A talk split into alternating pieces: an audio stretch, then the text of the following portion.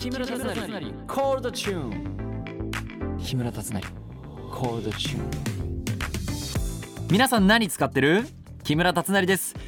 2006年の今日 JR 東日本がモバイル Suica のサービスを開始。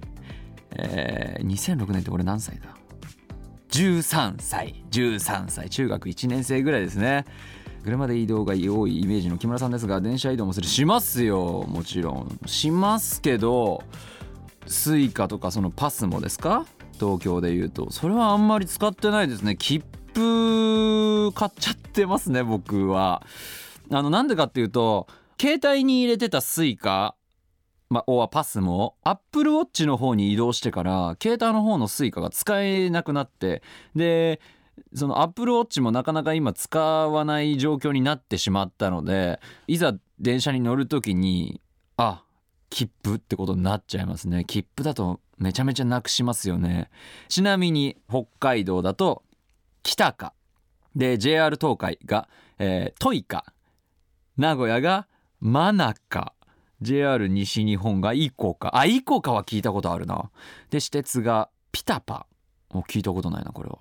九州が、えー、スゴカとか。あとはや早香県なんだそれ。えー、なんかいいよなこういうの聞くと。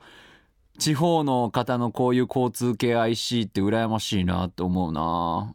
ちなみに Suica はスイスイ行ける IC カードとかそういう意味があるみたいですよ。パスモは分かりませんが。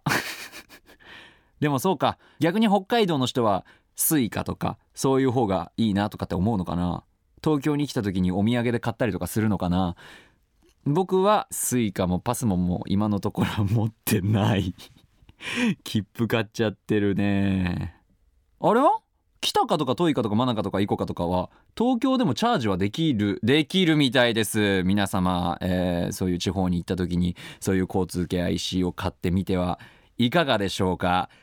じゃあ始まります。第4回目の配信。ではハピネスこと木村達成のコールドチューン最後までお付き合いください。ハッシュタグたつなりコールでつぶやいていただけると嬉しいです。たつなりが漢字でコールがカタカナです。木村達成コールドチューン。さてさて木村達成のコールドチューン。ここからの時間は番組ハッシュタグたつなりコールで第2回の配信で僕のグッズが届いた時にたつなりからの荷物届いたよと言われたというメッセージをご紹介しましたが、えー、こんなツイッターが、えー、ツイッターネームみかんかさんうちの母はハピネスさんのことをおそばのあの人と呼んでいます。例のあの人みたいなねボルデモート的なね。父と母用に新潟そばを5袋渡した結果そういうことになってしまいました、えー、おそらくこの先もこの呼び名は変わらないことでしょう。あちなみにねあの新潟そばってあの僕が10周年のコンサートアルファベットニーアタックっていうのをやった時に出したグッズの中にその年越しそばがあってまあ今もう購入できるみたいなんですけどそれが売り出されててそれが届いたってことですね。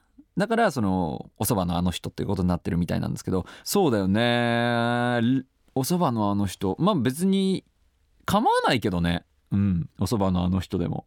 えー、じゃあ何今度とかさその僕が新しくグッズ出した時にもしその届いたらさお蕎麦のあの人から何々が届いたよってことになるってことだよね。ややこしくない？お蕎麦のあの人からじゃあ例えば。タオル？おそばのあの人からタオルが届いてるよ。どういうことってなるよね。もうこれはあの家族にハピネスさんとかあの木村さんとかで全然いいから木村さんとかにしてほしいなって言ったらいいんじゃない？このなこの呼び名は変わらないことでしょうって何それ？いいよ。変えるようみかんかさんが言ったらいいやん。てかなんかもうあれらしいですね「ハッシュタグたつなりコール」で「ハピナリ」って言ってる人もいるみたいで。もうガンガン名前変わってきちゃってますね。まあもう変形する分には全然僕は構いませんので。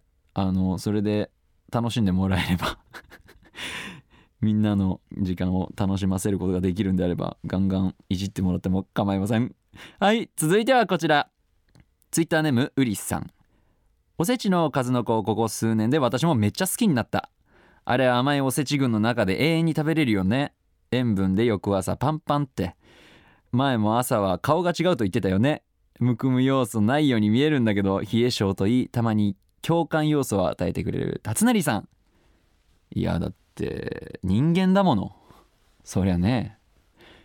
そりゃ完璧にはいかないですよ。朝だってお前寝相どうなってんだってくらいの髪の毛ボサボサでとかは全然あるし。まあ僕結構髪の毛が硬い系なので手ぐしとかでなかなか治らないですね。洗面台に頭突っ込んで。お湯かけるとかもうそういうくらいしないと乾麺くらい硬いのかな？もはや乾麺なんじゃないかっていう。いやいやそんぐらいですよ本当に。あとは何だろうなこの間はねそのまあ今ねお食事してる方もいるかもしれないから言い方は変えますけどイヤーワックスがこんな見たことないぞ。お前本当に耳の中にいたんかっていうイヤーワックスが取れたりとかね。なんか不思議とそれ取れた後はなんか聞きやすくなったよね。聞こえやすくなったよね。こいつが邪魔してたんかって。うん。そんな話もありますけど。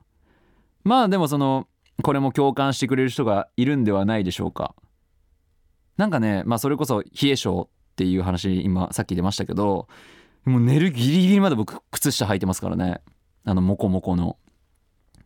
あれしないともうもうなんか指先があの紫色になってるよね。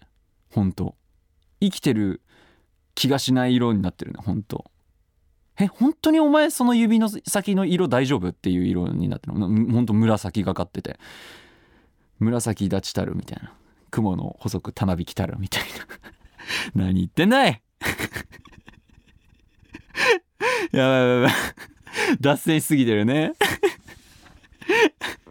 まあこんな話があってあのまあ皆様あのねもしこういう対策してるとかあの冷え性だったらねとかむくみの対策こんな感じでやってますとか言ったらぜひツイッターでつぶやいてみてください。よろしくお願いします。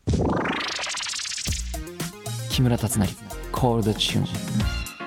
ハピネスこと木村達成のコールドチューンエンディングです。早すぎだろ。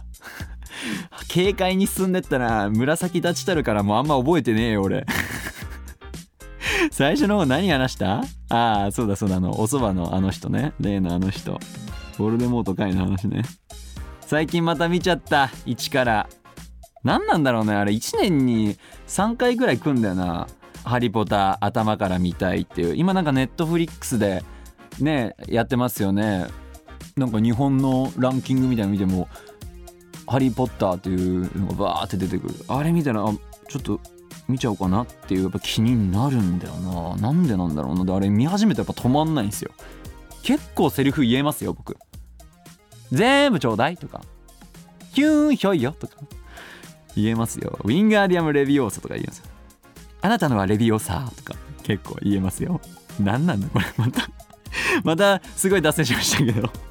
はい、えー、この番組は OD プレミアムでも配信しています。さまざまなコーナーでリスナーのあなたと盛り上がっていきますよ。最後に僕からのお知らせです。ミュージカル「マチルダ」にミス・トランチブル校長役で出演します、えー、絶賛稽古中です。プレビュー公演は3月22日から。東京公演は東急シアターオーブにて3月25日から公演です。大阪公演は梅田芸術劇場メインホールにて5月28日からです。渋谷でまた会いましょう。4月1日土曜日と4月9日日曜日の公演にゲスト出演します。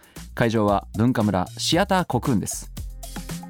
さらにワウワウで2月18日土曜日夕方4時から木村達成10周年コンサートアルファベットニーアタックの放送があります。